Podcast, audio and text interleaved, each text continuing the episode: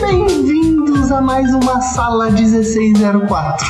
Gente, eu sei que vocês estavam morrendo de saudade. Gente tá aqui há um mês sem sala 1604. Acho que é a primeira vez que isso acontece na história desse podcast. A gente ficar tanto tempo sem fazer um podcast.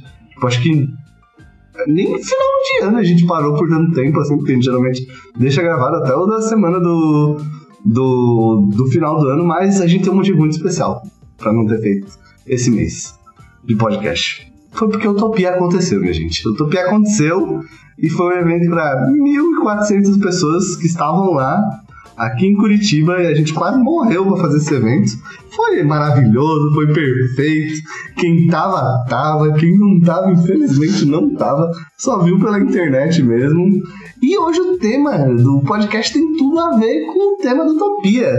Que é o Brasil tem lugar na sua arte? E melhor ainda, eu estou aqui com dois dos vencedores do concurso do Utopia desse ano, que é Paula Mia e Vieno. Oi! Uhul, oi. Oi, gente! E, gente, a gente vai discutir hoje um pouco sobre isso, sobre o papel do Brasil na, na arte deles, na nossa arte, em tudo, porque esse foi um tema muito importante para Utopia, assim, a gente quis discutir muito a importância de fazer arte do Brasil, a importância de fazer arte sobre o Brasil, a importância de falar sobre o nosso país, de falar sobre as nossas vivências, as nossas experiências, sabe? E a importância de trazer isso para nossa arte, sabe? De trazer as nossas histórias, a importância de olhar com o nosso olhar, sabe? O olhar de quem nasceu no Brasil, de quem viveu no Brasil, sabe? E tentar começar a mostrar um pouco do nosso país pro mundo, porque a gente tem histórias incríveis, vivências incríveis, experiências incríveis aqui no Brasil, sabe? Que a gente quer ver nas histórias, em quadrinhos, que a gente quer ver nos filmes, que a gente quer ver nos jogos, sabe? E isso só vai acontecer quando a gente, como comunidade, começar a entender a importância de a gente falar sobre esses temas e de a gente se colocar nesses, nesses, nesses lugares, sabe? De discussões narrativas, assim. Na arte, na ilustração, em tudo, assim. E para começar a falar um pouquinho sobre isso, eu queria que vocês se introduzissem, gente. Paula, Viano, fale um pouco quem são vocês, o que vocês fazem, sabe? Com que vocês trabalham no 2D, 3D, pra galera conhecer vocês. Pode ir, Paula. Ai, meu Deus. Vai, Paula, já te jogou no rio. Vai! Ah, então tá. Oi, gente. Meu nome é Paula. Eu sou. Então, eu não sei ainda direito como me definir. Então, porque eu tô numa transição, assim. Eu me considerava muito do 2D. E aí eu aprendi o 3D, né? Tipo, pensando em ir pra concept. E agora estou trabalhando como modeladora 3D. Uhul! Então, é um pouco sobre isso, assim.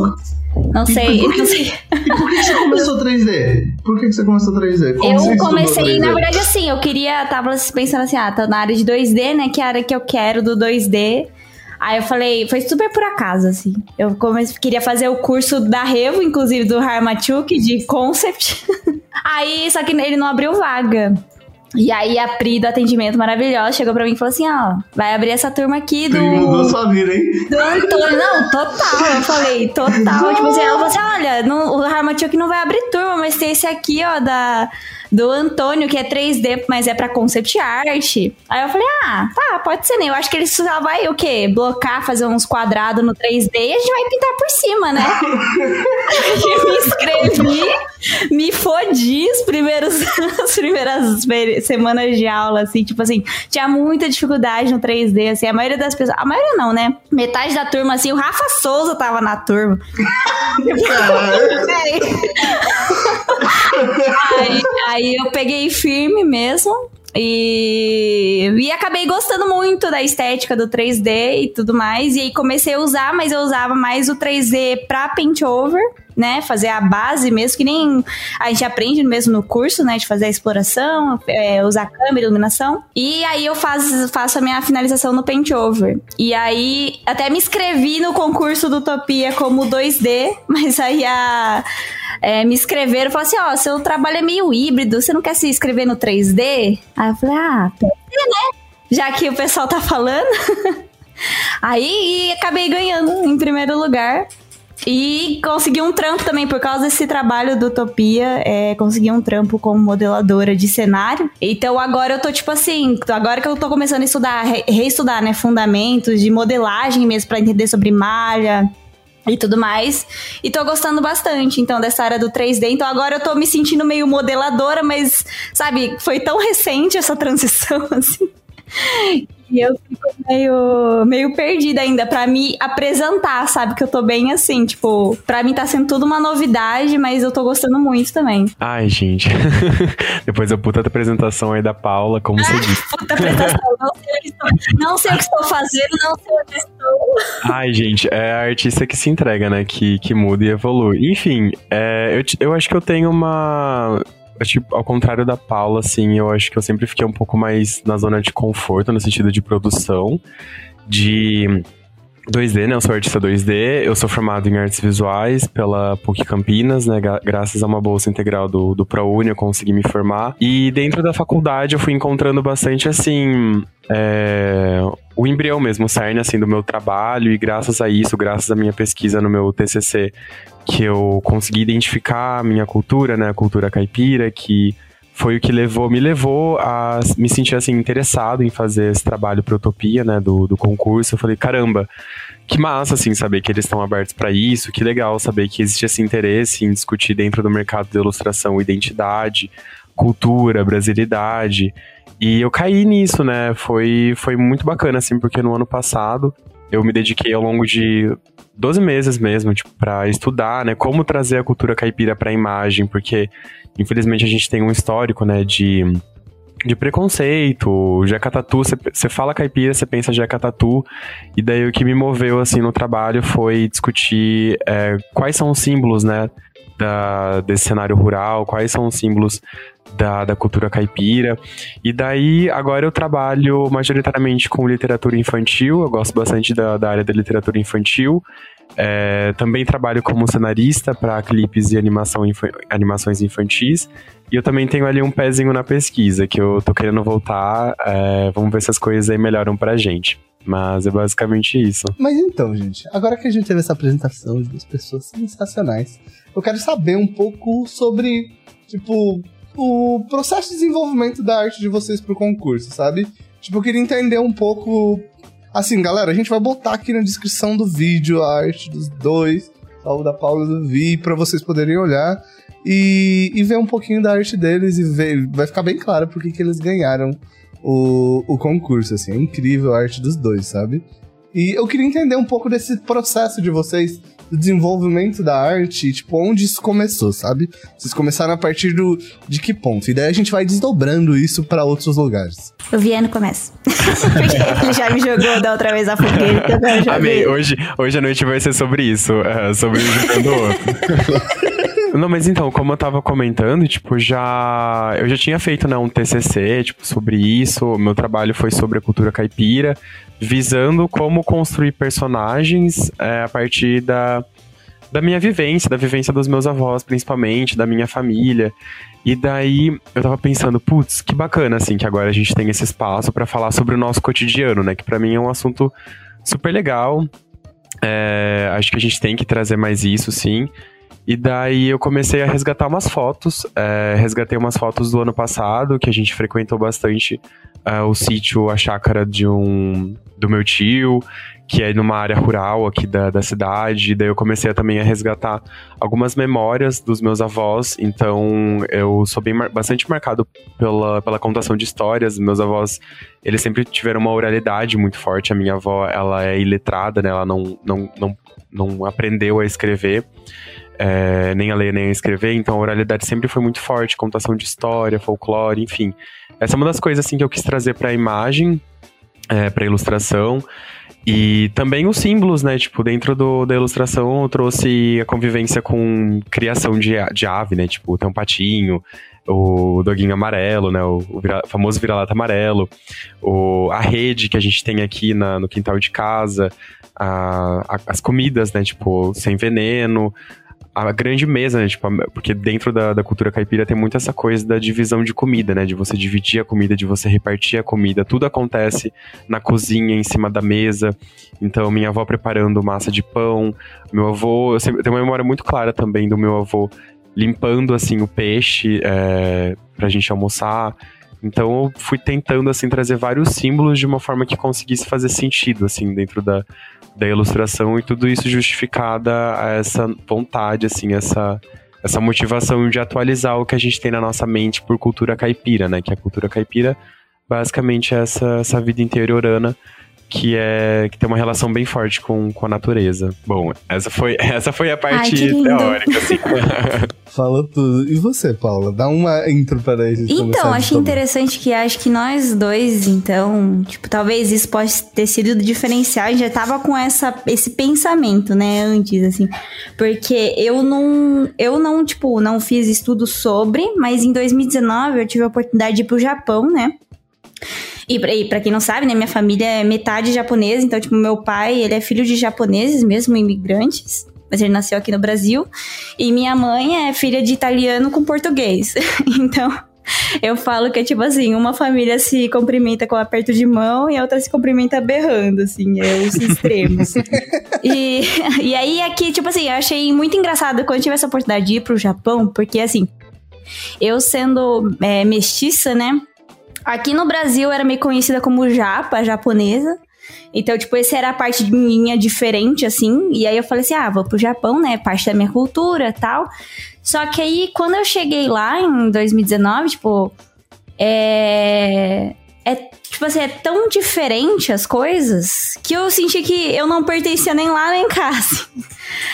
E aí eu vi que também lá no Japão que é muito difícil ter mix cultural, sabe? Então, tipo, as pessoas olhavam para mim, era nítido que eu era estrangeira. Ninguém, é, todo mundo, tipo assim, que era japonês lá, é, até uns estrangeiros, tipo, suíços, assim, é, ficavam perguntando por que eu tava estudando japonês, se eu era do Brasil, sabe? Tipo, por que, que eu tava no Japão, qual, da onde veio o meu interesse. Aí eu tinha sempre que explicar que meus avós eram japoneses e não sei o quê. E aí eu falei, cara, tipo, isso no Brasil é tão normal, sabe? Tipo, ter pessoas de mestiças, assim.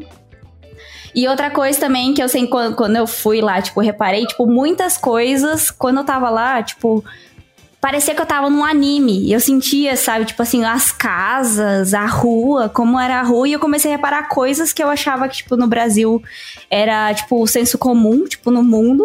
E não é, sabe, tipo, é, é 100% cultural brasileiro né? Pode ter sido, tipo, pegado de outras culturas também, mas esse mix cultural é 100% brasileiro, né? Então, tipo, por exemplo, ah, tem, que nem no Japão, na cidade que eu fiquei, fiquei em Kanazawa, fiquei um, uns dois meses lá. É, tem, ele é bem famoso por ter uma parte histórica, né? E aí ele tem uma parte lá que não tem calçada, é uma faixa no chão, parece uma ciclovia, assim, bem estreito.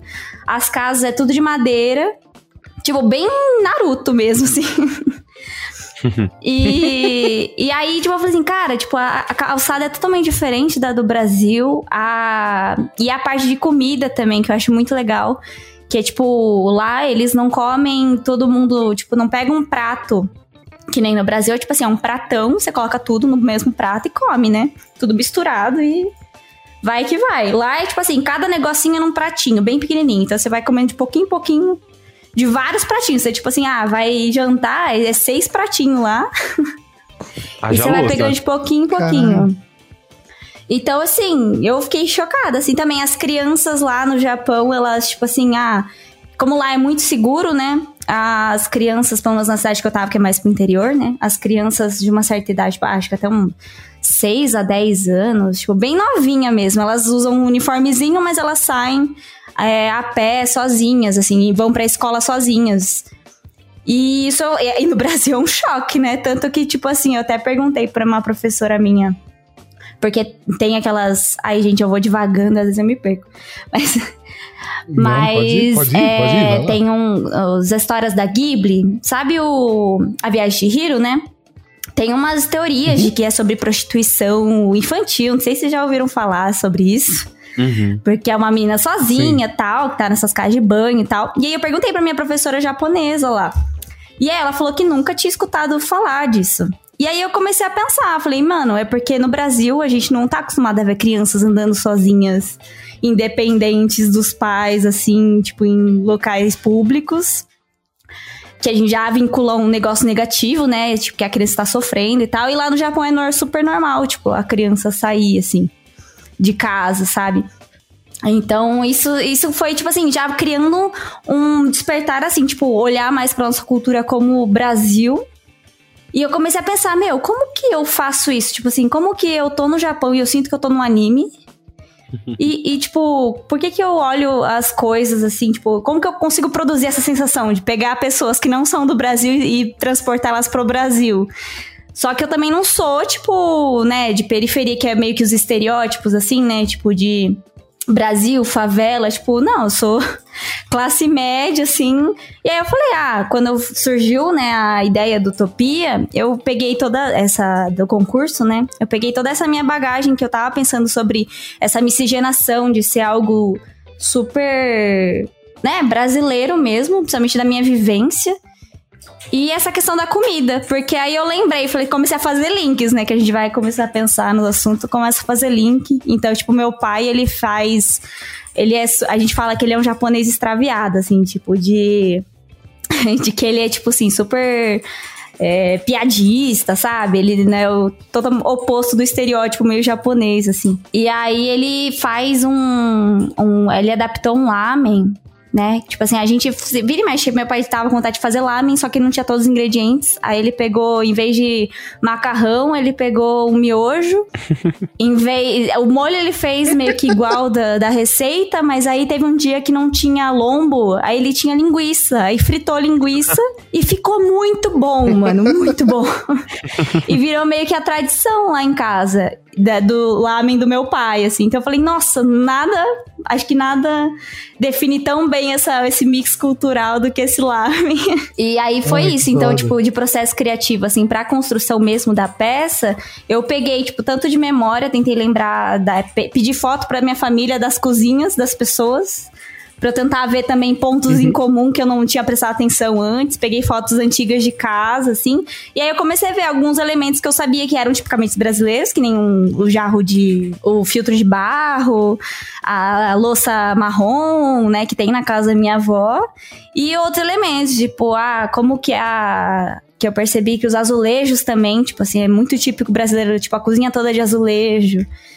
E fui pesquisando e fui montando a cena. Não, é bem, é bem, é bem louco de ouvir vocês dois falar, porque, tipo, é interessante, tipo, ver de quando você vai falar de Brasil, né, a gente também fala muito de, das nossas vivências no Brasil, né? E o doido do Brasil é que ele não. O Brasil é um país tão gigante, né? Que, tipo, ele não tem uma vivência única, né? Tipo, ele tem milhões de vivências e milhões de experiências e milhões de traços culturais completamente Sim. distintos, né? Tipo, não tem um Brasil específico que funcione só de um jeito para todos. Não, o Brasil, ele tem vários Brasils, né? E é muito louco de ver que, tipo, ambos os trabalhos de vocês vieram de dos Brasis que vocês tentaram retratar vieram de experiências extremamente uhum. pessoais, né? Sim. Da vida de, da vida de vocês, assim, sabe? Tipo, eu acho isso muito. É, eu, eu acho isso muito louco, porque, tipo, quando é verdadeiro, isso transparece, né? Tipo, quando a gente tá falando de algo que a gente viveu, sabe? Tanto o, o Vi falando dos avós, sabe? Da vivência caipira e do rolê, quanto você falando do seu pai, do lamen com miojo, sabe? Linguiça. E do, e do rolê você vê que, tipo, a, é, esse negócio de fazer a arte, tipo, essa, essa, essa questão de a gente traduzir a nossa realidade da arte é muito poderoso, porque, tipo, é um fator, ela, ele causa um fator de aproximação para quem vê Nossa, daqui do demais. Brasil, né? Porque a gente, tipo, a gente não, não se vê nas artes. Sabe? A gente olha pra um filme da Disney, a gente não se vê nas paradas. Sabe? A gente olha pra um filme da Pixar, a gente não se vê naquele filme. E, tipo, olhar a arte de vocês e poder se ver naquilo e poder de alguma maneira falar, tipo, pô, isso fez parte da minha infância, mano. É muito foda e muito poderoso. Porque daí tá extrapolando só da arte em si a arte vira memória, a arte vira lembrança, a arte vira história, sabe? A arte vira a nossa vivência, né? Nossa, completamente. Eu acho que é super importante é, esse movimento que a gente está fazendo, porque ele vai bastante de, de encontro com a decolonialidade, né? Que é tipo esse, esse rolê da gente se desprender, assim, de tudo que sempre dominou é, a nossa televisão. Então, tipo, essa parada da gente só assistir os filmes da Disney e daí a gente meio que sofre essa lavagem cerebral, assim, de tentar se refletir ali. Mas, tipo, a nossa. É, quando a gente volta pra vida real, quando a gente vai viver nosso cotidiano, a gente não tá vivendo essas histórias épicas que a Disney apresenta, que essas séries apresentam.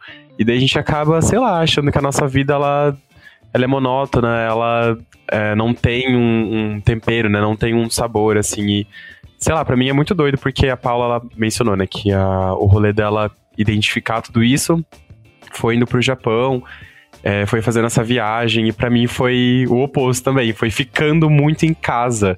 Eu consegui ter esse contato, assim, tipo, de de entender que eu quero trazer esse tema pro meu trabalho durante o isolamento, porque quando eu tava fazendo a faculdade, eu tava morando em outra cidade, e daí eu tava tendo contato com professores, com pessoas de todo lugar, assim, do estado, e daí do isolamento eu tive que voltar para pro interior. Eu tava em Campinas, voltei para Limeira, e daí aqui onde eu moro tem um pasto na frente de casa, tem criação de gado, e daí os meus vizinhos, eles estão aqui há mais de 20 anos, então eu falei, putz, então a vida desacelerou, né? Tipo, eu voltei para uma estaca zero.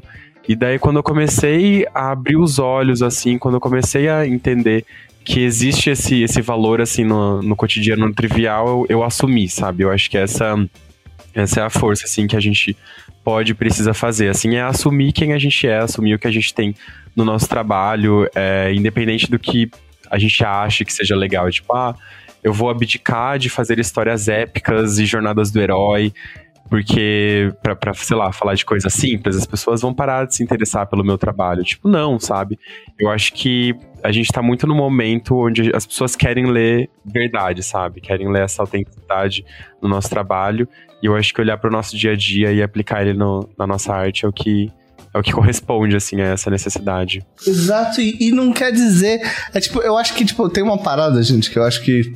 É, eu gosto de falar muito, principalmente com o pessoal que trabalha aqui com a gente na produtora, o pessoal da escola, que a gente tem uma tendência a olhar para as coisas muito com um olhar que não é nosso, sabe? Uhum. Tipo, um olhar gringo, sabe? Uhum. Tipo, caralho, eu quero fazer o Senhor dos Anéis brasileiro, é. sabe? sabe? E esse não é um olhar nosso, sabe? Isso é Sim. muito engraçado, porque eu, na verdade, gente, ó, cê, as pessoas podem estar tá escutando, pode achar, tipo assim, nossa, tinha certeza do que tava fazendo, né? e como tudo na minha vida, as coisas vão me levando, né? Eu tô aceitando esse processo, assim. Mas, tipo assim, eu, ó, meu namorado não pode nem, é, como falei, vai confirmar que eu queria, tinha duas opções, né? Quando eu fui fazer o brainstorm, assim, que eu fiz tudo em live, né? O meu projeto. Inclusive, gente, me sigam lá, tá? Fala minha. mas eu fiz tudo em live e aí foi muito bom, né? Porque a gente tem essa troca. Mas eu tinha dois planos e o, a cozinha, né? O lamen, era tipo assim, a coisa que eu menos estava afim de fazer porque eu achei muito simples. Tipo assim, eu tava pensando em fazer. Olha isso, gente. É, graças a Deus que eu não fiz. Eu tava pensando em fazer um tipo um robozão saindo da, de um lago, tipo meio que usar um, uma paisagem aqui da minha cidade. E aí esse robô ia ser meio que a mistura de vários elementos japoneses e brasileiros assim. Tipo assim, é uma ideia idealizada legal, mas eu ia ter que muito. Tipo assim, ainda não tô acostumada a ser, tipo, super, né, dos robôs, assim. Meus robôs ainda são meio simples tal. No 3D ainda apanha um pouco. E então foi justamente por causa, tipo, um de prazo que eu resolvi fazer o, a cozinha mais simples, sabe? Tipo assim, eu comecei a fazer muito desanimada, de verdade, assim. Só que aí depois, né, o, até meu namorado falou pra mim assim: ah, Paula, mas ó, pensa assim, né? Tipo assim, você fazendo um negócio mais simples e é uma, uma cena de uma cozinha, você consegue pôr mais elementos que você se identifica mais. Tipo assim, colocar uns easter eggs que eu tinha uns adornos aqui que era, tipo assim, ah, foi presente da minha avó, que eu tenho, tipo, uma um apego emocional, sabe? Daria para eu fazer uma representação e fazer meio que uma homenagem, tipo, pra minha família, né, tal. E aí eu comecei a segurar nisso e, tipo, e foi mais legal, assim.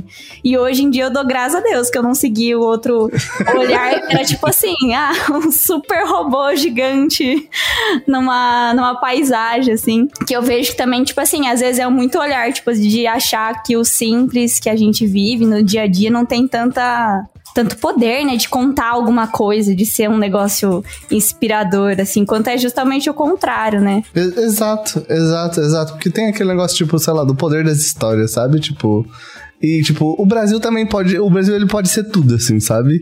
Simples, grandioso, sabe? Tipo, a gente tem histórias para todos os tamanhos, para todas as medidas, sabe? para todas as escalas. Mas eu acho que é muito daquela parada de a gente começar o nosso olhar para pro Brasil, tipo, pras histórias com o nosso olhar, sabe? Uhum. Com o olhar de contar, tipo, antes de tudo, o que é verdadeiro pra gente, sabe? Tipo, tá tudo bem se vocês querem misturar, tipo anime, com brasilidade, com solé, sabe? Mas, é, mas antes de tudo é de ter algo ali no seu trabalho que é sincero e que vem de um lado muito honesto do, da nossa brasilidade, das suas experiências, sabe? Do que você viveu, daquilo que você consumia quando você era criança, sabe? Das histórias que você.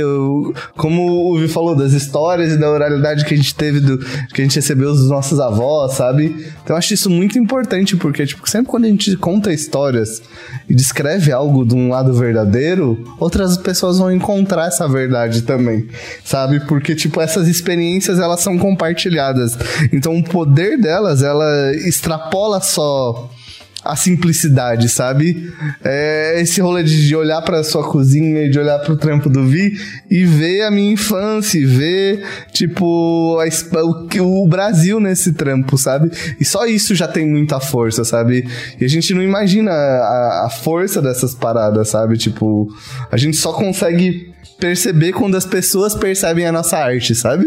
Tipo, e aí a gente vê que no simples existe muita complexidade também. Nossa, completamente. Eu acho que é, essa sua fala, ela vai muito de encontro com o curta Tamo Junto, né, do Pedro. Do Sim, Pedro Conte. Total. Tipo, eu tava conversando com todas as pessoas, assim, da, que conhecem o, o Pedro Conte, que conhecem o curta, e a gente fica, gente, sabe, como que como que a gente tá tão surpreso? Tipo, era pra ser uma coisa normal, sabe? No Brasil, a gente ter com tanta frequência, assim, um trabalho dessa qualidade. Mas é realmente parece que é falta de investimento, sabe? Porque as pessoas querem contar as suas histórias, sabe? É, é realmente uma, talvez uma falta desse, desse lugar, dessa coragem, desse, sei lá, de editais, de repente. Porque existem pessoas assim por todos os lugares. Eu acho que Utopia foi muito um momento de pensar, caramba, tá todo mundo aqui interessado em contar a própria história, em usar a mídia 3D, 2D tradicional, enfim, para fazer isso. Eu acho que o, o Tamo Junto, assim, o curta, quem não viu, inclusive, corra ver. É total o, o exemplo, assim, de, disso, que é uma história sei lá, trivial, que assim, que aconteceu, acho que com muita gente, né, na pandemia, esse, esse medo, assim, da perda, é, e ele conseguiu representar tão bem, sabe, e nossa, sei lá, eu acho que a sua, sua fala assim se conclui bastante com, com, esse, com esse material. Sim, total. Mas eu acho que também tem, tipo, sei lá, Rosana Urbis, sabe? Tipo, sabe? Que é, tipo, acho que tem muita gente, acho que de um, de um ponto a gente se engana, tipo, de achar que a galera tá fazendo isso agora, sabe? Tem muita gente fazendo isso há muito tempo no Brasil, sabe? Tipo, tem muita gente num corre muito longo, sabe? De tentar fazer isso, mas eu acho que hoje a gente tem uma plataforma mais possível para se fazer isso, sabe? Uhum. Sabe? Por muito tempo, muitos artistas no Brasil estavam, tipo, discutindo esses rolês, fazendo essas paradas. Não sei se já ouviram falar do movimento armorial. Não. Não. Sabe? Que é um movimento do Suassuna. Recomendo todo mundo dar, dar uma olhada e descobrir o que é o movimento armorial. Eu não vou falar muito sobre ele aqui para vocês poderem ver, mas é um movimento que discute, tipo, uma brasilidade e a importância de falar sobre de um estado específico, sabe? A importância de de falar sobre as vivências daquele estado, sabe? Uhum. Mas a galera já tá atrás disso há muito tempo, sabe? Há muito tempo. Só que eu acho que hoje, finalmente, ele tem a plataforma para tipo, fazer isso virar uma parada maior, sabe? Disso andar para outros lugares e pro mundo, assim, sabe? Que é as redes sociais, o YouTube, a internet, sabe? E aí a gente consegue ter um pouco mais poder de passar a nossa cultura de uma maneira mais massificada, sabe? Em que as pessoas possam ver isso. E assim, como vocês acham que artistas em geral podem adicionar o Brasil na própria arte? Hum, perguntinha marota. Cara, eu pensando aqui sobre isso, eu acho que é, de repente, a pesquisa, sabe? De você olhar, assim, pro que tem no seu entorno. Porque pelo menos foi o que funcionou para mim. Eu não tô tentando passar nenhuma fórmula, né? Eu tô dizendo, tentando dizer, assim, a minha por, por experiência própria, que eu acho que seja uma coisa é, geral, que possa ser feita por geral, assim, que é olhar pro seu entorno e de repente ver coisas que, sei lá, sempre te agradaram, te agradam, é, que fazem sentido, assim, pra, na sua vivência, né? Então, como a Paula falou é, colocar linguiça no meio do lamen, tipo. É, quando que a gente, sei lá, se você pensa assim por fora, você fica tipo, caramba, por que, que eu iria fazer uma arte sobre isso? Só que daí quando Exato. você conta uma história sobre isso, sobre um, uma improvisação, né? Porque o brasileiro é improvisação, a gente se vira muito na improvisação. Tipo, isso levou a garota pra outro estado, assim, pra um evento gigante. Então, eu acho que às vezes a gente conseguir ter coragem, assim, de olhar para essas coisas mais simples, a gente é, arriscar compartilhar, arriscar, experimentar, falar sobre essas coisas, talvez é, talvez faça sentido, assim, sabe? Acho que cada um tem meio que uma singularidade ali no cotidiano que a gente deixa passar batido. A gente acha que aquilo é, é banal demais, mas talvez seja pra gente, sabe?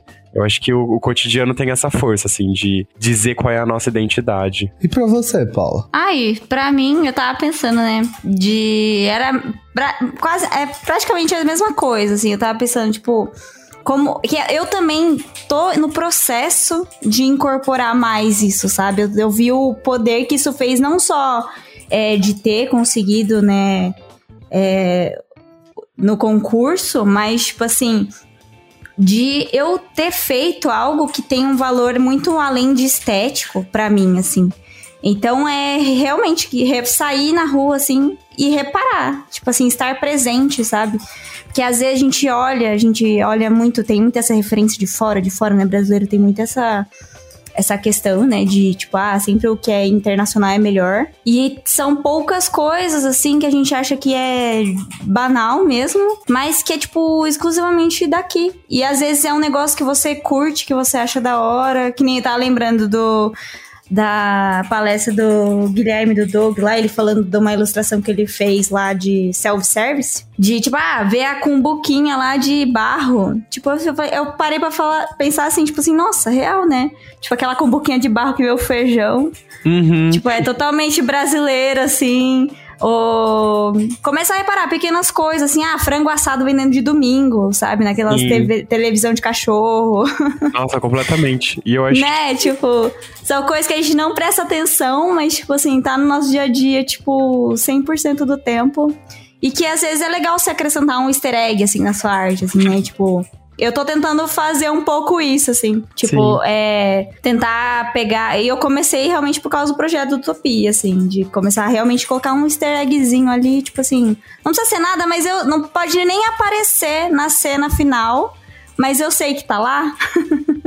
é tipo um easter egg pra mim, assim, que eu sei que eu tô colocando um pouco da minha, da minha vivência, assim ou algo que eu pensei sobre um background, talvez que, por exemplo, na cena lá do Lame em específico, se, é, se verem né, o projeto, tem várias coisas que não apareceram na cena. Eu coloquei é, tapete de retalho, é, guardanapo de galinha da Angola.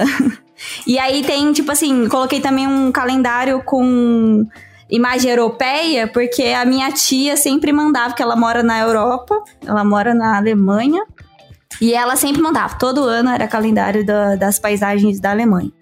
Uhum. Então, na minha casa sempre tinha calendário.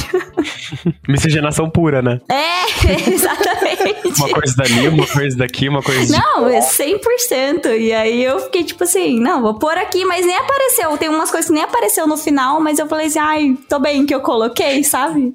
Sim, já sim. me deu um orgulhozinho, assim, da, da peça. Se deixou mais minha, talvez, né? Não precisa... Não sei. Então, acho que é mais esse olhar mesmo, né? Que é, que é importante. Mas é difícil. Eu, tipo assim, acho difícil pelo menos é bom a gente ter essas reflexões de conversar sobre isso, porque para mim eu só consegui, e eu sei que eu sou privilegiada por causa disso, né? Mas eu só consegui ter esse olhar de valorização quando eu saí um pouco do Brasil e vi um pouco de fora, assim, né? Então é muito, muito doido isso, que a gente dentro, a gente não valoriza as próprias coisas que a gente acha que é normal. E tipo, não, é tipo 100% nosso, assim, né? E a gente tem ótimas referências, eu acho, de gente que faz isso. Tipo, Paulo Moreira com Bom Dia Socorro, que é basicamente, tipo, um quadrinho sobre é, o bom dia que as idosas, assim, que as senhoras vão se dando no WhatsApp. então, eu não conheço esse. Amiga, é ótimo acompanhado daquelas fotos, tipo, de gatinho ou de imagem santa. E, tipo, cara, sabe, ele fez uma coisa épica a partir disso. Ou então a própria Ilustra Lu com o Arlindo, né? Que ela traz, tipo, muito forte memória brasileira dos anos 2000 em símbolos. Então, Sandy Júnior, o rádiozinho tocando, é, ou o Silva João, né? Tipo, o Silva João que ele, que ele tem a história da é, HQ de briga, né? Que se passa em Rio Claro, que é a, é minha cidade vizinha.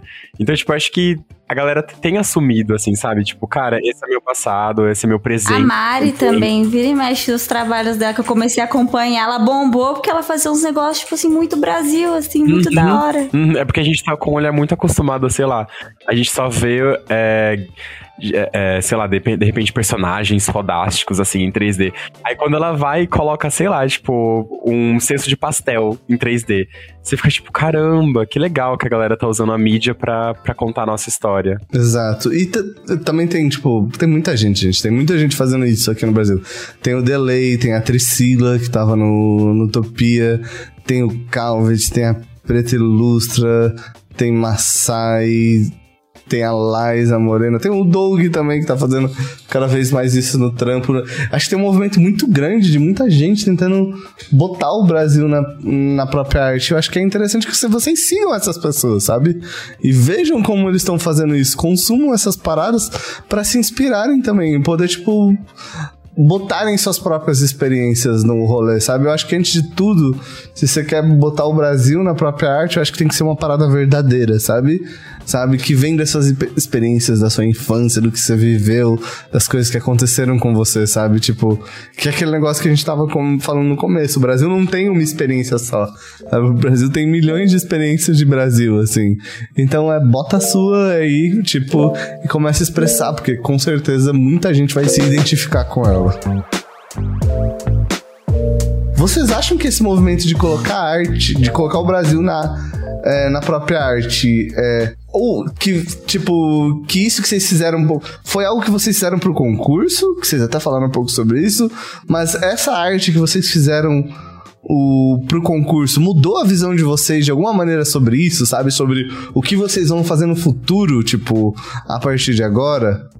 Ou era algo que vocês já estavam pensando muito? Nossa, pra mim foi 100%. vocês viram que eu sou bem instável, né, gente? Meu Deus do céu. Mas. Tem que ser. Ai, é, tô tentando aceitar esse meu processo, assim, fazer muita terapia, que eu tento controlar tudo, né, na minha vida. Mas não, com certeza, além de né? Tipo, eu falo, tipo, acho que ganhar o concurso foi só um plus, assim. Eu já tava muito feliz. Quando eu terminei, eu gostei muito do projeto em si, do tema.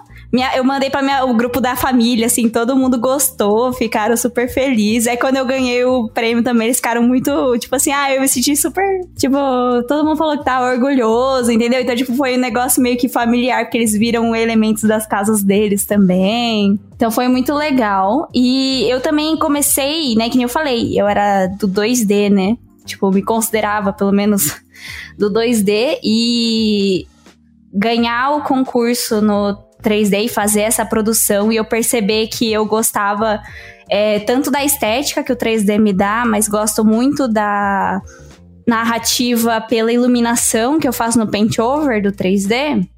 Hum, e os feedbacks que eu tive, né? Que eu tive feedbacks muito fodas, assim, de artes incríveis no Utopia. Então aí agora eu tô. Eu nunca falo que eu 100% o que eu quero, porque vocês veem que eu mudo bastante de ideia que meu percurso é meio caótico, mas eu agora eu quero estudar composição também porque me inspirei muito na Marcela Silva que vocês trouxeram no Utopia, acho isso incrível também trazer brasileiros com, né, trampos que não são tão conhecidos, né? Eu falei para ela, tipo assim, eu dei sorte de conseguir um portfólio review com ela. E eu falei para ela assim: eu não sabia que essa outra profissão existia. Até a Utopia anunciar você. Mas eu falei: ah, eu gosto do paint over no meus 3D. A parte que eu mais gosto, modelar para mim, confesso que eu sofro, tá? Ainda não é um processo que eu, tipo, yes, modelagem. Mas a parte da finalização e é a parte que eu mais gosto. E aí ela falou para mim assim: é basicamente isso que eu faço, mas em filme. Eu falei, que foda. E então eu tô, que, tô começando a estudar essa área. Então mudou 100%, assim, ó. Pra quem queria concept art e agora tá indo pra área de comp, tá, mudou muito, assim. Eu acho que realmente divisor de águas, assim. Que doideira, que doideira. E você, Vi? Ai, é, é, doido assim, porque eu acho que quando eu tava fazendo o trabalho, é o que eu falei para todo mundo, assim, que comenta, fez algum comentário sobre a arte. Eu não tava pensando, não tava é, esperando que a arte fosse passar, que, pelo júri, no caso, né, que fosse ganhar, porque eu sempre é, acompanhei o histórico, né, o, o, os trabalhos da Revo, e eu fiquei, cara, o meu trabalho é muito simples, no sentido não de desmerecer ele, mas de técnica mesmo. E daí, quando eu venci, né, quando o trabalho venceu, eu fiquei, caramba, então existe espaço, sabe, para para arte nesse tipo de técnica, existe espaço, é, existe, existem pessoas interessadas em ver esse tipo de trabalho, nesse gênero, né, nessa técnica mais, mais rústica, sei lá, que é como eu, como eu olho, né, como eu vejo meu, meu trampo.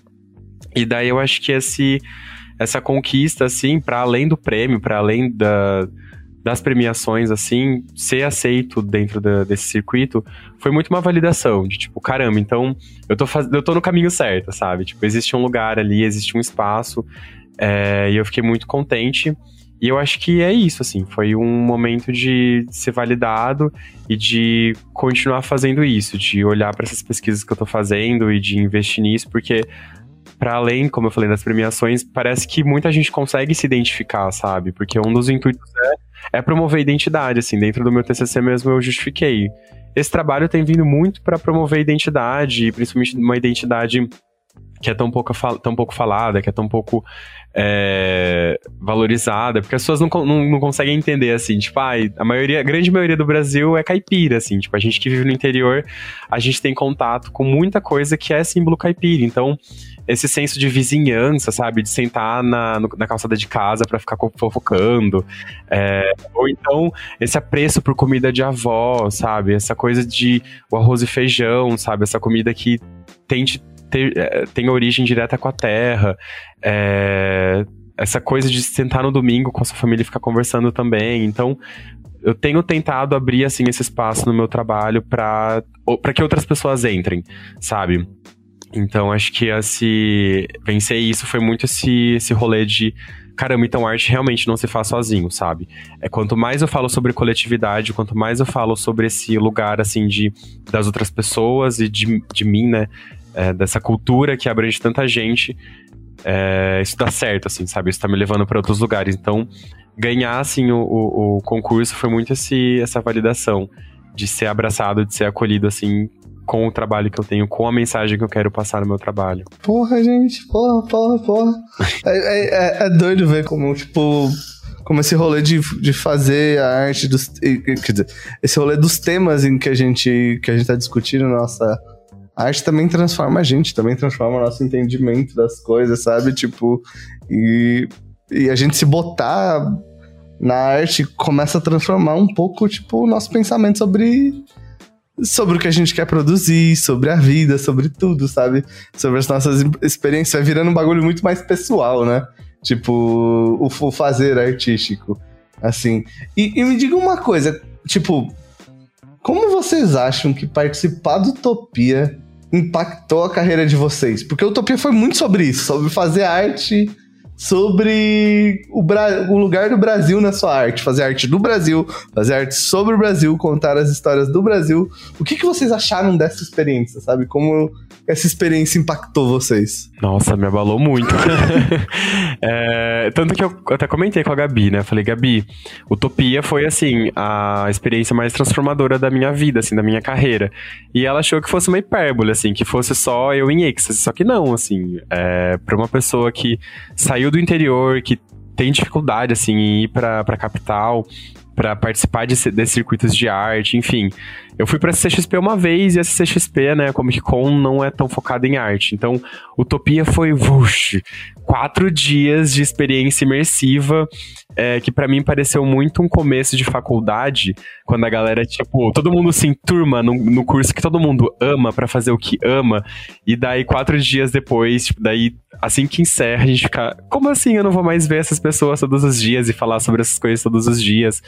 Para mim foi muito assim, nossa, demais. Então, para mim foi muito esse momento emocionante de rever as pessoas. Rever não, né? Muita gente ouviu pela primeira vez, mas ver pessoas novas depois da, do isolamento, né? Depois da, da pandemia, então tem essa carga. E daí falar. Nossa, acho que essa é, é, é a coisa, assim. Falar sobre coisas que antes eu não tinha verbalizado com tanta gente. Porque a gente fica muito no virtual, né? E daí lá, a, a minha ideia, assim, a imagem que eu tive é que quando a gente está na nossa casa, a gente tem um poderzinho e a gente tem esse poderzinho guardado dentro da gente que a gente mostra, sei lá, quando a gente vai trabalhar. Mas lá não, tipo, lá tá todo mundo constantemente mostrando assim esse brilho, sabe? E daí a gente fica atraindo assim um ao outro e a gente só consegue ter conversas sobre as nossas curiosidades, sobre o nosso entusiasmo. Então, teve também esse lado de criar laço.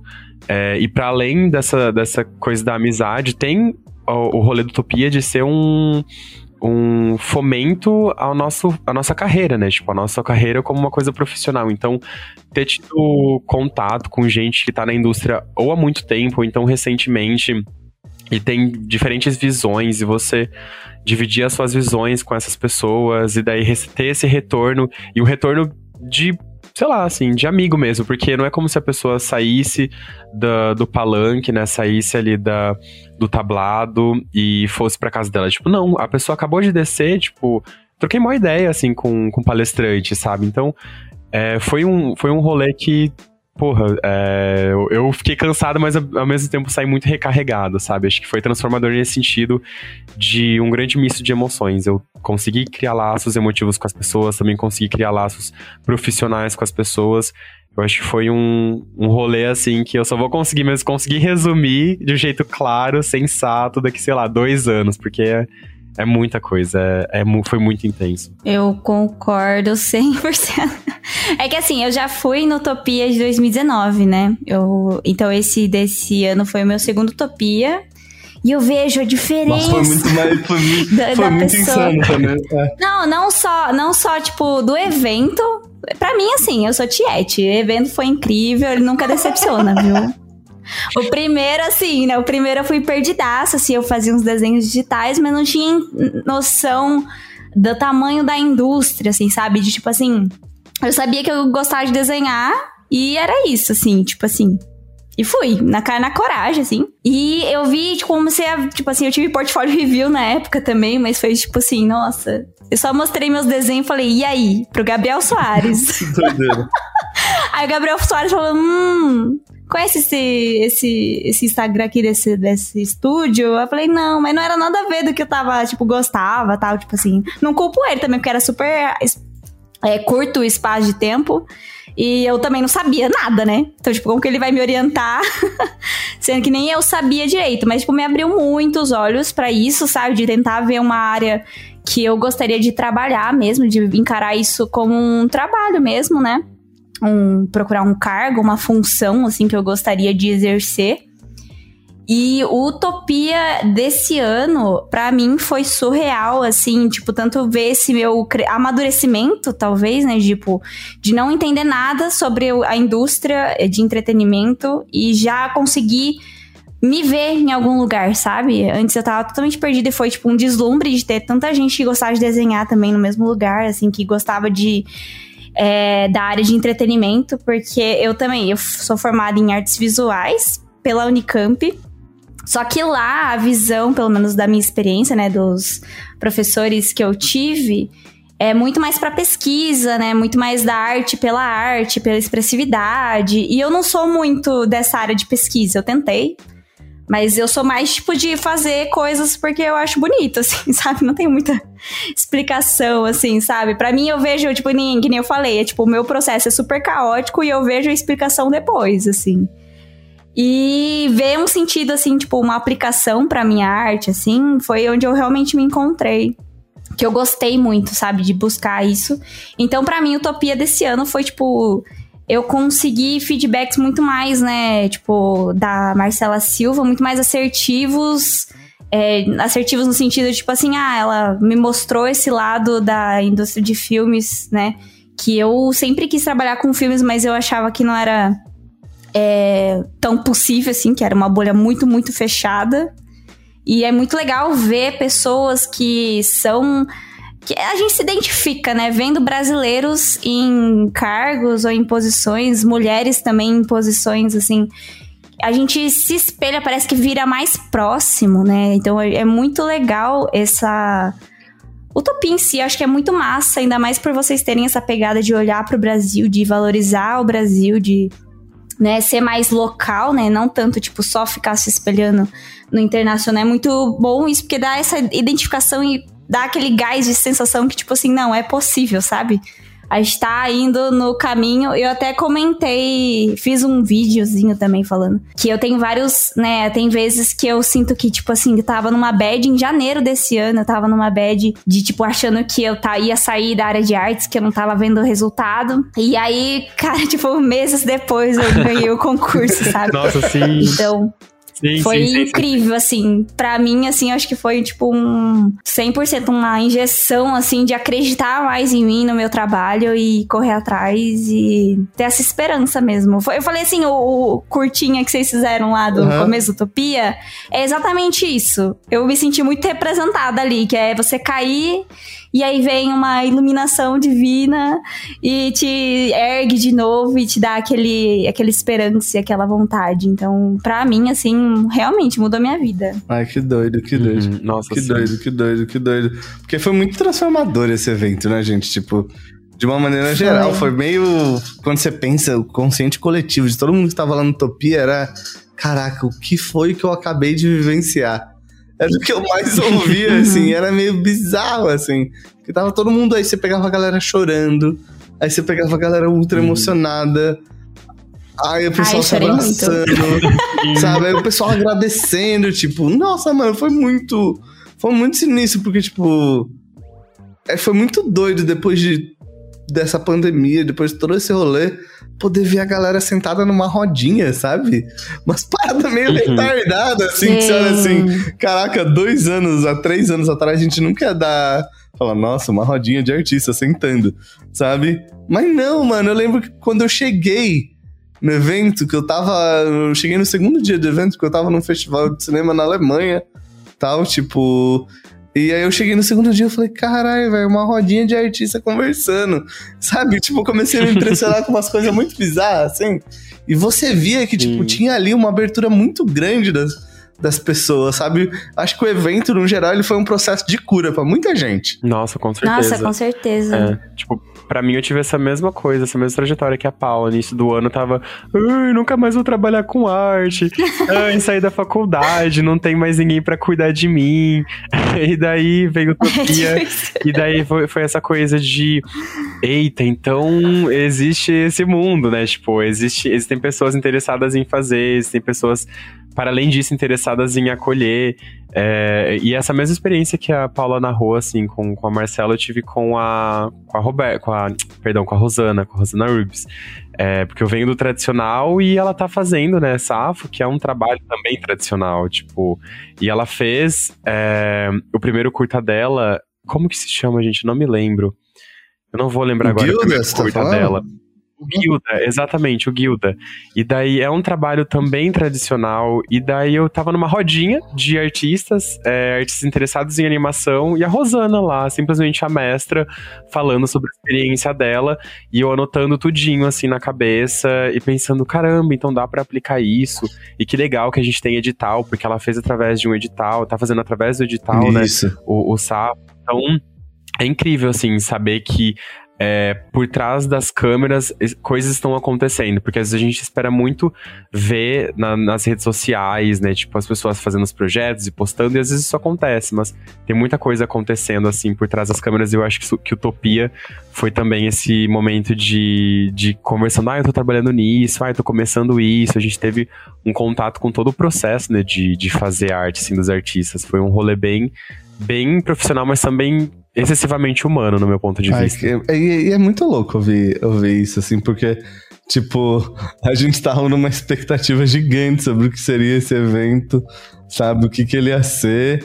E no fim acabou sendo um dos melhores topias da história, assim, sabe? Pra, tipo, muitas pessoas que foram nos três, todo mundo considerou, tipo, pô, esse foi de longe a utopia mais transformador, mais louco, mais visceral de todos, assim, sabe? Foi 100 anos depois da semana de 22. Eu acho que foi ali o fantasma da 22. semana de 22. É, exato, exato, exato. Nossa, gente, vocês acreditam que, tipo assim, eu não tinha linkado a semana de 22 com o tema? Eu fiquei tipo assim, gente, eu só fui descobrir na palestra de abertura. Você arregalou os olhos e falei, oi? sou muito lerda, muito, muito não acadêmica, né? Pelo amor de Deus. Eu falei, meu Deus. Mas arrasou, Paula, arrasou. Mas eu ia, eu ia comentar, né, que, esse- que eu tava. Eu, eu e a Rafa, né? Foi a minha amiga que foi comigo. Ela. A gente foi em 2019 também. E aí, a gente, quando a gente tava no caminho pra Curitiba, a gente tá, ela tava comentando assim comigo, né? Tipo assim, ah. é, eu tô com medo desse Utopia, porque 2019 foi tão foda e. E foi menor, né? Bem menor. De pessoas, assim e tal. E aí ela falou assim: ah, às vezes, tipo assim, ah, às vezes eu tô com medo de ser meio impessoal, assim, por ter tanta gente. Mas eu, sinceramente, na minha, Eu o meu ponto de vista, eu não sei pessoal, como vocês verdade. conseguem. Uhum. Mas eu achei que foi É. muito, tipo, não perdeu a essência, assim, do Utopia. Eu acho que vocês fazem com tanto capricho, assim, que eu sinto que é, tipo, para artistas, sabe? Tipo, tem uns mimos, tem Dei artista pra é, o artista. passaporte achei incrível, incrível, achei muito legal, assim.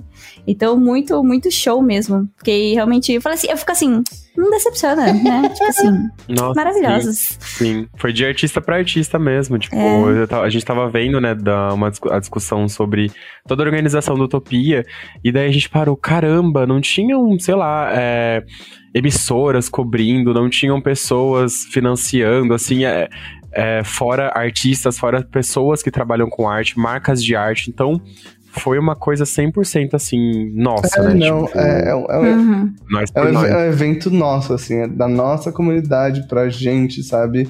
Tipo, a gente queria, tipo, o- o- é, um evento mais plural possível ali. Eu acho que pra quem foi no evento, viu que foi um evento muito plural em todos os sentidos, assim, sabe? Sim. Tipo, tava todos os estados do Brasil nesse evento, gente. Todos. Sem Uhum. exceção, sabe? Eu achei isso muito louco. Assim, sabe? Tipo. E, e- e é isso, né? Utopia é sobre conexão, é sobre se encontrar, é sobre se juntar, é sobre ver que, tipo, tem coisas que são mais importantes também que o fazer, sabe? Que é as amizades que a gente cria no meio da arte, tipo, que é sobre A o que troca. a gente faz em 100%. grupo, sabe? Tipo, com os nossos amigos. Que não é só sobre a gente fazer arte, também é sobre com quem a gente Uhum. faz arte, sabe? E eu acho que Utopia é muito sobre Uhum. isso, assim. Que é de mostrar, tipo, você não tá sozinho, sabe? Tem outras pessoas aqui fazendo isso com você. Sabe, você tá triste, mas ó, tem outras pessoas aqui que também passaram pelo mesmo. E que podem te ajudar a passar por esse momento, sabe? Eu acho que Utopia é muito isso, sabe? É de mostrar que a gente não tá sozinho e de que a gente é muito forte como comunidade, sabe? Que a gente pode fazer muita coisa. Ele é meio que uma injeção de ânimo, assim, sabe? Pra gente enfrentar as coisas, pra gente enfrentar as dificuldades. Eu acho, tipo, que é um evento, tipo, super importante nesse sentido, sabe? E eu acho muito também, tipo assim, a gente vê. É que eu já não vejo mais tanto, mas é um. Eu vi mais na publicidade isso. Mas, tipo assim, eu acho que os artistas em si, eles têm um rolê de, tipo assim, não, não vou guardar só pra mim essa informação porque é meu, assim. Eles, todo mundo quer se ajudar, todo mundo quer compartilhar. E isso é muito massa. E eu falo, tipo assim, eu comecei a fazer lives, né? Primeiro eu falei assim: ah, não, vai me obrigar a fazer projeto pessoal. Pensei primeiro assim. Mas hoje em dia eu recomendo todo mundo que, tipo, tiver interesse em fazer lives é, trabalhando, fazer alguma coisa, porque é muito legal a troca que tem com as pessoas. É muito diferente do que você só postar no Instagram e receber likes lá de números e, tipo, nickzinhos de pessoas que não conversa com você, do que você tá em live e ter uma troca e conhecer gente nova e, tipo, as pessoas te ajudarem e te darem opinião em algum lugar que você tá perdido, ou você ajudar elas de alguma forma. Tipo, é muito massa a troca que tem. Então, tipo assim, só pra se alguém estiver escutando Eu falei assim, nossa, preciso ir até Curitiba para fazer essa troca. se der, top. Mas se não der, a internet é muito boa por causa disso, porque ela possibilita, né? Muita coisa. Então, recomendo muito. Sim, exatamente, exatamente. E, e, gente, pra, pra, pra gente encerrar esse podcast, eu queria que você, vocês deem uma. Deem, mandem uma mensagem pra galera, tipo, o porquê de vocês acham importante ter o Brasil na arte de vocês? E por que as pessoas devem contar suas histórias na, nas artes delas? Ai, outra pergunta cabulosa, hein? Ninguém me avisou pra eu estudar. Quem sabe faz ao vivo.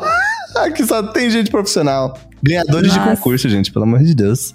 Só os primeiros aqui. É, eu acho que, pegando essa parada da impessoalidade, né, que a, que a Paula até falou que a amiga dela tava com medo de rolar no Utopia, eu acho que isso é uma coisa que a gente consegue é, anular trazendo quem a gente é pro nosso trabalho, sabe? Porque eu acho que todo mundo tem um pouco de receio dessa impessoalidade. Eu acho que a gente, principalmente depois da, do isolamento, a gente quer sabe, é, ter contato, a gente quer conhecer as pessoas, a gente quer saber quem as pessoas são, sabe, a gente tá interessado nisso e às vezes a gente só tem medo, sabe, de se colocar no mundo, de contar as nossas histórias, é, porque a gente, principalmente como artista, a gente é reprimido, né, é, nos é tirado, assim, é, esse lugar de, de falar quem a gente é e a gente prefere ficar isolado no medo. Então, eu acho que a gente precisa ter esse movimento de contar, assim, quem, quem tá por trás da, do, do, nosso Instagram, quem tá por trás da, das nossas contas de arte, dos nossos trabalhos,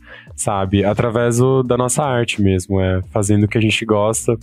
E, e sei lá, eu acho que eu acho que é isso. Eu acho que a gente precisa realmente é, construir, né, depois desses quatro anos de, de medo, né, de tensão e de pessoas pegando o Brasil e distorcendo qual é a nossa identidade e pegando as cores da bandeira e distorcendo as cores da bandeira, colocando sobre a gente, né, tipo esse manto horrível, assim, de, de mentira, de violência, enfim, eu acho que é muito importante a gente, como artista, que tem esse poder, a gente ressignificar, sabe? É, não que seja nossa responsabilidade, mas a nossa arte automaticamente faz isso, não é um grande esforço. E se a gente consegue fazer isso, sabe, é, é aproximar um do outro, é aproximar quem a gente é, aproximar nossa família, o nosso cotidiano, os nossos gostos, da, da, do que a gente gosta de produzir. Então, eu acho que é isso, assim, tipo, no final das contas, a missão do artista é comunicar, né? E é um grande saldo, assim, a gente conseguir construir identidade, conseguir construir laços e é, conseguir construir uma nação mesmo com, com o nosso trabalho. Ai, que lindo. Perfeito. Maravilhoso. Minha mensagem, eu acho, é um pouco mais de confiar em você, sabe? Tipo, que eu, eu sempre me vi, né? Tipo, sempre duvidando muito. E acho que um, grande parte das pessoas pode ter isso também, de tipo assim, ah, né, que nem. Isso é tanto pro macro quanto pro micro, né? Tipo assim, ah é não achar que a sua história é importante, ou é diferente, ou é interessante, é, seja Brasil, seja você, pessoa. Então, confiar no processo, confiar nos seus sentimentos, porque às vezes também a gente se compara muito em achar o que a gente faz, é, eu faço, é muito simples, é muito. É, a técnica não tá boa, não sei o quê. Calma, vai fazendo o que você gosta, vai sentindo que nem eu. Fui indo né? Tipo, talvez não fique aqui no 3D, talvez eu vá pra comp, talvez eu não fique em comp. Mas, tipo assim, você contar a sua verdade naquele momento não significa também que a sua verdade não vá mudar. É mais isso, assim, sabe? Você aceitar onde você tá agora, porque cada ser humano, todas as experiências que a gente passa, a gente é único, né? Não tem ninguém que viveu exatamente a mesma vida que você, com as mesmas experiências, mesmos traumas, mesmas é, as coisas que você gosta, as coisas que você não gosta, é, memórias afetivas. Então, né, isso traz um pouco do negócio de ah, não querer é, compartilhar, para não, tipo assim, ah, contar os segredos, mas ninguém vai fazer, mesmo se a pessoa seguir todos os seus passos de como produzir, ou se você seguir os, todos os passos de outra pessoa, não vai ser igual, porque não são pessoas iguais, né? Então é mais isso, sabe? Saber é, olhar para o outro como inspiração e você estudar, mas também confiar bastante no seu próprio processo, no seu próprio gosto e fazendo no que você acredita que as coisas vão acontecendo, né? Então é isso, acho que é isso. Caramba, eu não tenho nem mais o que falar, porque vocês falaram tão bonito aqui os dois. que, que eu acho que é isso, gente. Eu acho que é tipo sobre fazer, sabe? Eu acho que não tem. Não tem segredo. Tipo, é sobre fazer, é sobre botar o que tá no nosso coração, na nossa memória, na nossa história, no papel. Sabe? Seja em forma escrita, seja em forma desenhada, pintada em 3D, o que seja, sabe?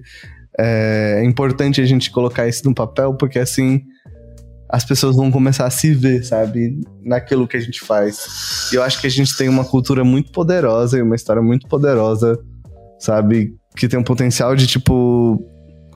De, de mudar muita coisa. Eu acho que a arte tem muito mais poder do que a gente imagina, sabe? Tipo, eu acho que em tempos sombrios é quando a gente mais precisa dela, sabe? É quanto mais a gente precisa. É, ter voz, quanto mais a gente precisa falar sobre as nossas histórias, quanto mais a gente precisa falar sobre o que é ser brasileiro, o que é viver no Brasil e quais são as nossas experiências no Brasil. Gente, eu queria agradecer muito vocês dois, vocês foram incríveis, Paula, Vi. Ai, dá, obrigado.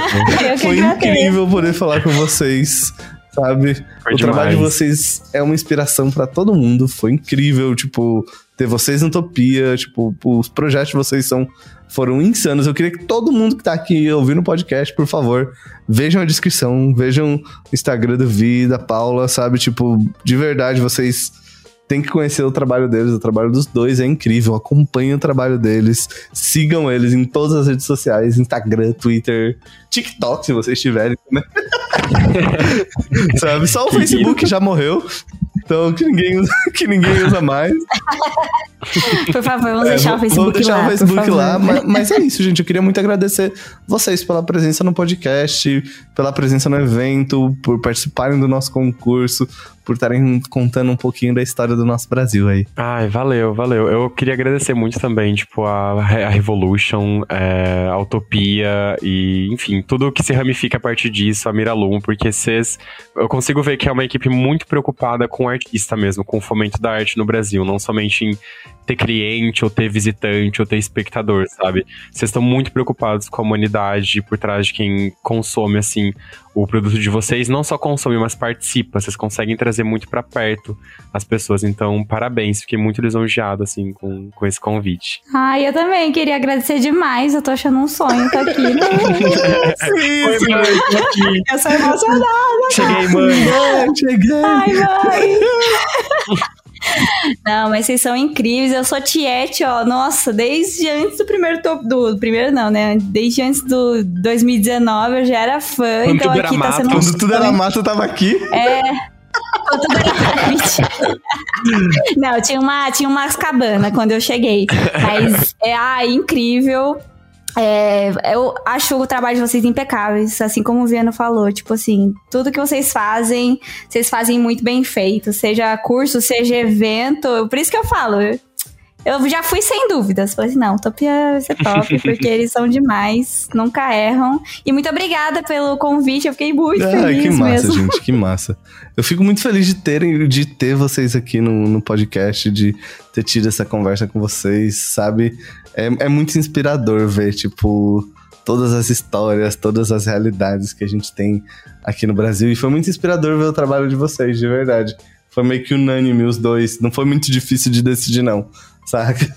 Foi, o trabalho de vocês foi muito incrível e, muito maneiro, tipo, muito sólido em todos os sentidos. Assim, obrigado por estarem aqui no podcast, por compartilharem um pouquinho dessa experiência de vocês com a gente. E é isso, gente. Obrigado por acreditarem na gente aí. Quem tava no Utopia esteve. Só quem viveu. É, só quem viveu sabe esse ano, gente. Só quem viveu. Saudades do que eu vivi. Saudades do que eu vivi. Exato. Tem um dia eu tava com- comentando antes aqui no offline que tem gente perguntando já se vai ter Utopia de novo esse ano. Meu Deus.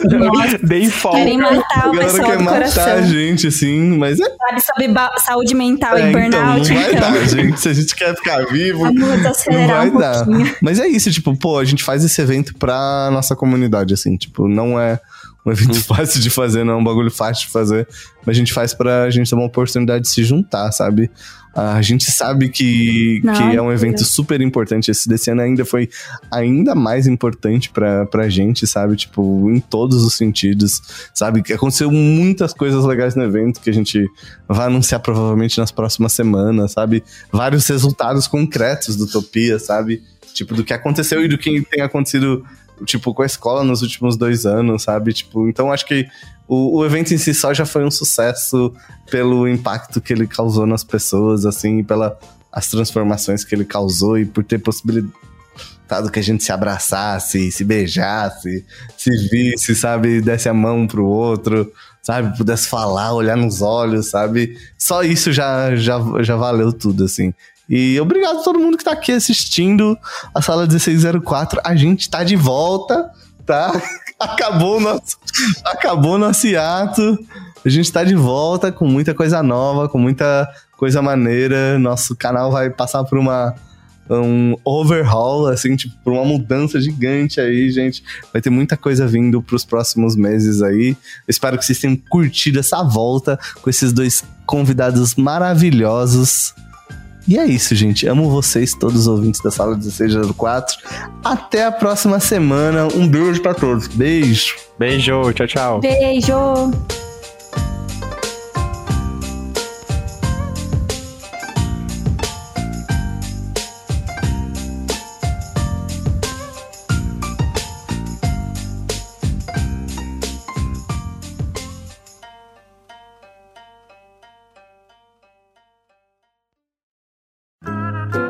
Programa editado por Doug Bezerra.